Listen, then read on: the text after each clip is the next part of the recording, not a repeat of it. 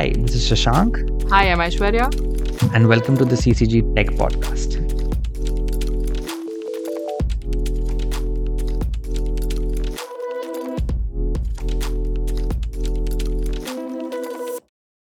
So, um, Aishwarya, what are we discussing in this episode today? So, in this episode, we're actually discussing a whole range of things. So, we're talking about primarily how different uh, jurisdictions are approaching tech regulations, particularly platform governance and different areas around platform governance. Uh, we're looking specifically at how the geopolitical environment impacts tech regulation, um, the role of the EU uh, in um, and the Brussels effect, so-called Brussels effect, and how that uh, affects regulations around the world.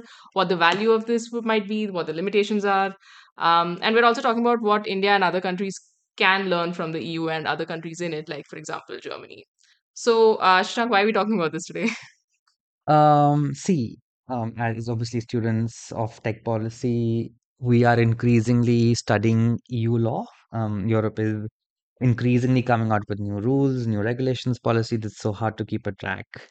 Um, but of course, you know, as we head into the next phase of tech policy and law development around the world, uh, regions and jurisdictions like the European Union, who take a lead in forming these um, regulations and spend a considerable amount of public resources on them, it will be interesting to look uh, at you know the the path they take.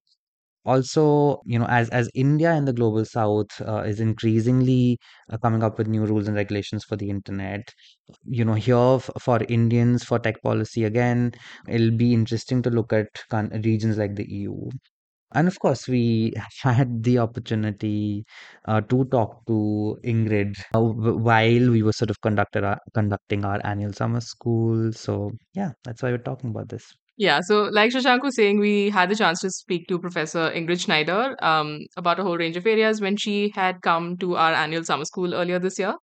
Uh, professor Ingrid is a professor of political science at the University of Hamburg, um, but she works across a whole range of areas and focuses on inter- interdisciplinary research. So she works on issues relating to the data economy, platform regulation, digitalization in developing countries, the ethics and governance of information technology, and even law and politics and IPR. So, right now, she's working in India and other developing countries as part of a project funded by the European Union, where she's looking at digitalization and sustainability, which we found really fascinating. And um, and some of what she says will come from the work that she's doing there. Uh, so she's a great person to talk to about this because she has a real breadth of engagement across a whole range of countries and across a range of subject areas. And as part of this project that she's involved in, she's also traveled extensively across countries in the global majority, like Mexico, Brazil, and like I said, India as well. And So we hope you enjoy this conversation. Yeah, so Aishwarya, one of the f- one of the things we spoke to Ingrid about was how the geopolitical environment impacts tech regulation. And you know, some of our listeners may already be aware that, for example, um, there is one model of tech regulation that is the Chinese model. Um, you know, where um, it is sort of more protective. Um, um, they have their sort of own ways um, of, ensuring, mm, you know, national security through tech regulation, let's say. And on the other hand, there is a bit more openness in, let's say, the way the US looks at tech regulation. For example, although they have some sectoral data protection rules, but um, you know, um, on the federal level, there is no data protection law in the US. Um, and then you know there is India in the middle somewhere where India wants to chart chart its own route on tech regulation, um, see what works for um, for Indians depending on um, the demographic that India has. So just keeping all these things in mind, we you know got to speak to again uh, Professor Ingrid and ask her what she thought about this. I think this is also something which has become more and more apparent in the last years that there are some centers of power or models also of handling the internet. On the one hand, we have the United States, and most of those GAFAM platforms, or all of them, uh, originate in the United States, and it's a certain mentality which is also called the Californian mentality, Californian mm. ideology that the state shouldn't interfere. Uh, the United States don't have a data protection law um, uh, in terms of federal data protection law. So let them just act. And the other model is the Chinese model. Yeah. It's a very authoritarian model. It uh, very strongly curbs uh, all the actions. There's a lot of censorship. So I think many countries nowadays seem to be squeezed between the US model, a very libertarian model, very open model, but also very, very commercialized model, and on the other hand, the Chinese, which is a very authoritarian model, very, very strongly limiting uh, free speech, also limiting uh, civil society groups, or not even letting them speak. So I think the European Union has. Um, coined another narrative, which is a narrative of charting a um, third path. Yeah. And um, the question is whether India and other countries want to have an alliance, a form of coalition with the European Union. Or um, I hear here in India very much that India wants to chart its yeah. own path, mm -hmm. because I think the Indian narrative is very much also a techno nationalist um, narrative, uh, very much also a techno solutionist uh, narrative, as I would say. So, yeah, like Ingrid was saying, different countries do approach regulations differently, even if uh, the incentives for the private players that we're seeing can remain consistent across uh, across countries. And so, one of the things that she did mention was the EU approach being sort of a middle path between what she said the US and China's approaches were. And um, it's interesting to think about because the European Union often, or at least in these areas, so for example, with the GDPR, which some with some regulations um, around platform governance, like the DSA and the DMA, has done a lot of like thinking and has invested a lot of like intellectual and regulatory capacity into framing these regulations. Um, and so uh, this is this is what we sometimes call the Brussels effect. And so we just asked Ingrid about uh, how she thought of it and like how she saw it playing out in different countries. Um, and so here's what she had to say. Maybe I first explain the Brussels effect. It's a term which was coined by Anu Bradford. She's a now Scandinavian researcher living in the US. And she did research on law, and she said that in European legislation, in environmental law, but also the most pronounced example is data protection privacy law, is not only exercised or um, it's it's not only relevant for Europe or for the countries, but also for the rest of the world. So the mm, the term is extraterritorial effect. Even though law is bound to a certain territory, the European Union is uh, has more than 450 million inhabitants. It's a large consumer market, and it has set up the General Data Protection Law, which um, demands that all the firms who want to offer products or services on the European market are bound to this legislation. So the question for these big platforms is do they want to have different data protection uh, designs and all the technical infrastructure just for Europe and for other countries? And the idea is that it's too cumbersome for them to segment yeah. their architecture and design. So they will take the high European standards mm. also for other countries. And this is one of the effects of the Brussels yeah. effect. Yeah. That it's uh, what's called a race to the top, you know? Yeah. That in terms of standards, Europe is setting high standards. And then, mm, due to certain mechanisms, uh, the rest of the world will possibly adopt them. And I did research. I find it very interesting, but it might also be a little bit idealistic because uh, the book of Anu, Anu Bradford only looks at law in the books in yeah. terms of legislation. Mm-hmm. And if you look at that, GDPR has really become something like the gold standard. Mm-hmm. More than 140 years worldwide have passed um, data protection laws, privacy laws India is about to have yes. one. So, in that respect, it seems like a huge success story. However, if you look at law in yeah. practice, it's becoming a little bit yeah. more difficult because I see there are strong enforcement challenges, yeah. even in Europe itself. So, um, for a long time, um, GDPR has not been enforced against big tech companies yeah. only in national member states, but the Irish Data Protection Agency mm-hmm. authority only recently uh, imposed a very high fine on Facebook. Okay. And in other countries, let's say Brazil, there is a law which is very similar to the GDPR, right. which is the so called LGPD. Right. But the Data Protection Authority has only recently become independent. Right. It was very uh, strongly under the mm. presidency of President Bolsonaro.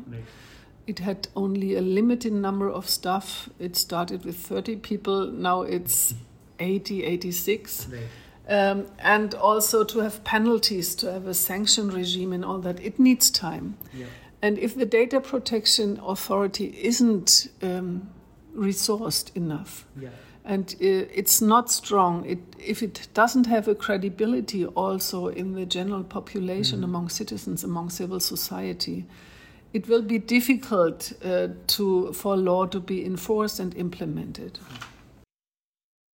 It's very interesting to me that you know we consider Europe uh, to be this region that has a great data protection law, and suddenly we find out that um, enforcement is a challenge in Europe. You know, I would associate, you know, being from India, I would associate that more to be from here, where traditionally, you know, even the IT Act has had enforcement challenges. There's the data protection rules called the SPDI rules under the IT Act um, that are known for sort of not being enforced.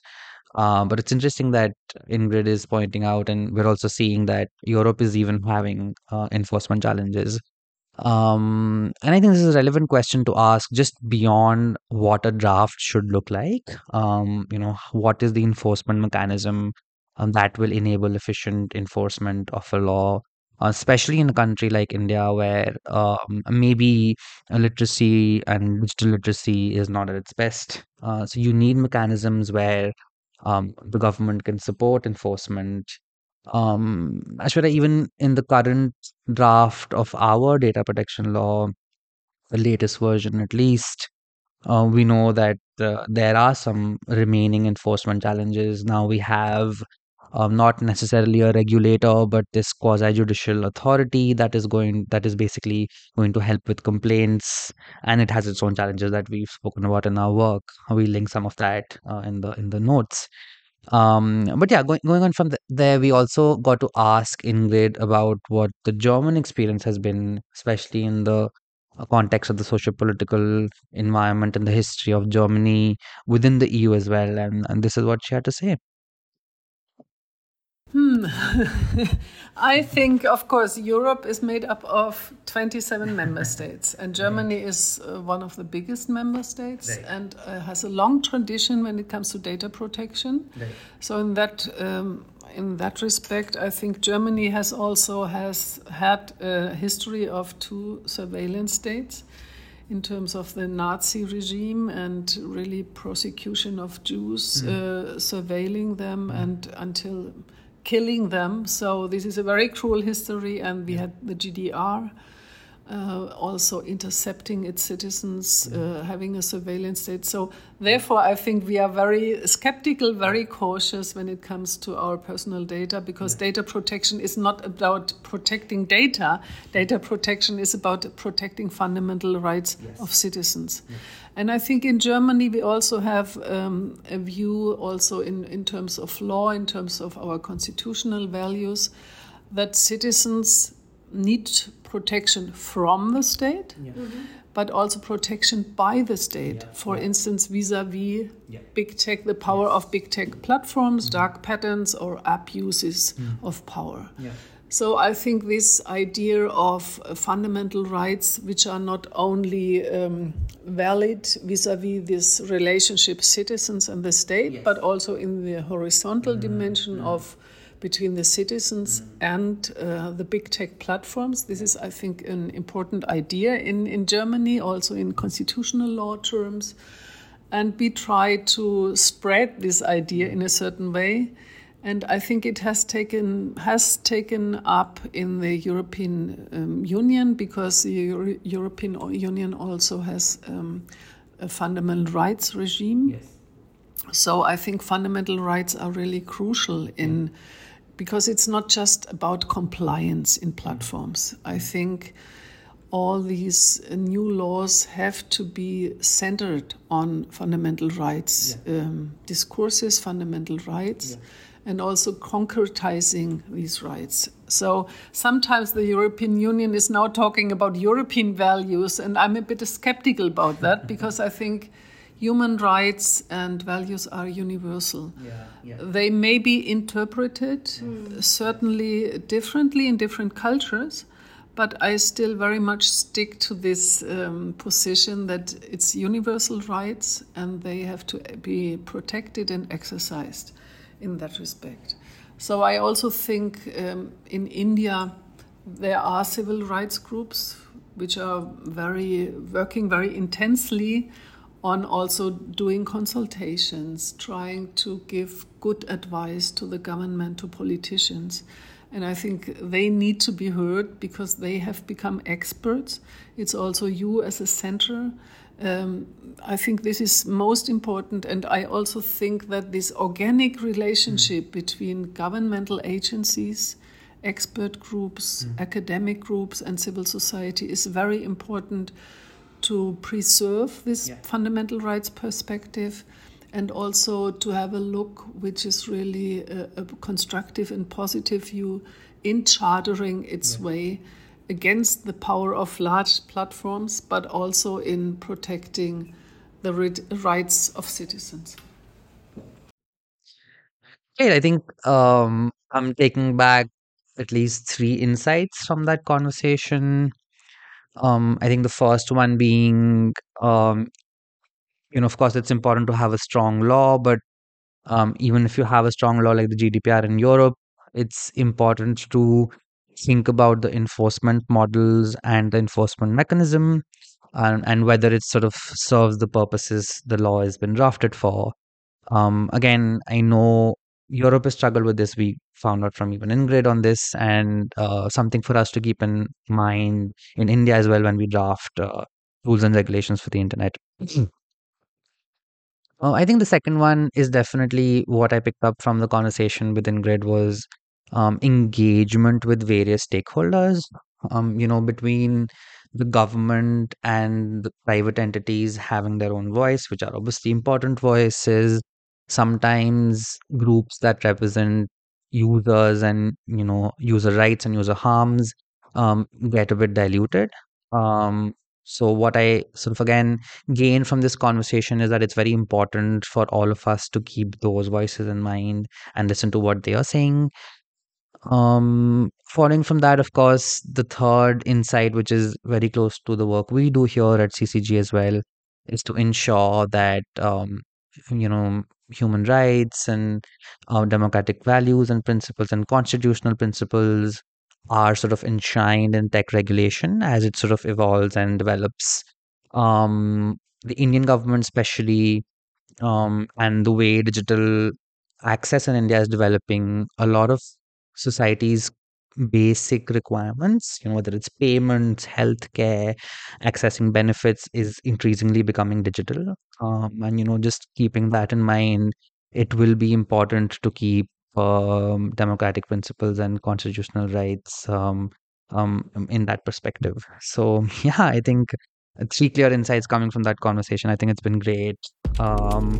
I've enjoyed this uh, conversation that we had with Ingrid. Uh, I hope you've enjoyed this conversation as well. Um, it has certainly given us a lot to think about for our work, and hopefully, you've enjoyed this. Thank you for joining us.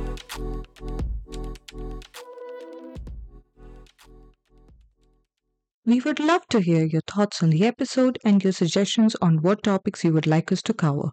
You can reach out to us through email or find us on our social media we will link the details of these in the show notes. Lastly, we would like to thank National Law University Delhi and the Friedrich Naumann Foundation for Freedom for their support in creating the podcast. If you enjoyed the conversation, please like and subscribe wherever you're listening to the podcast. We look forward to bringing you more content.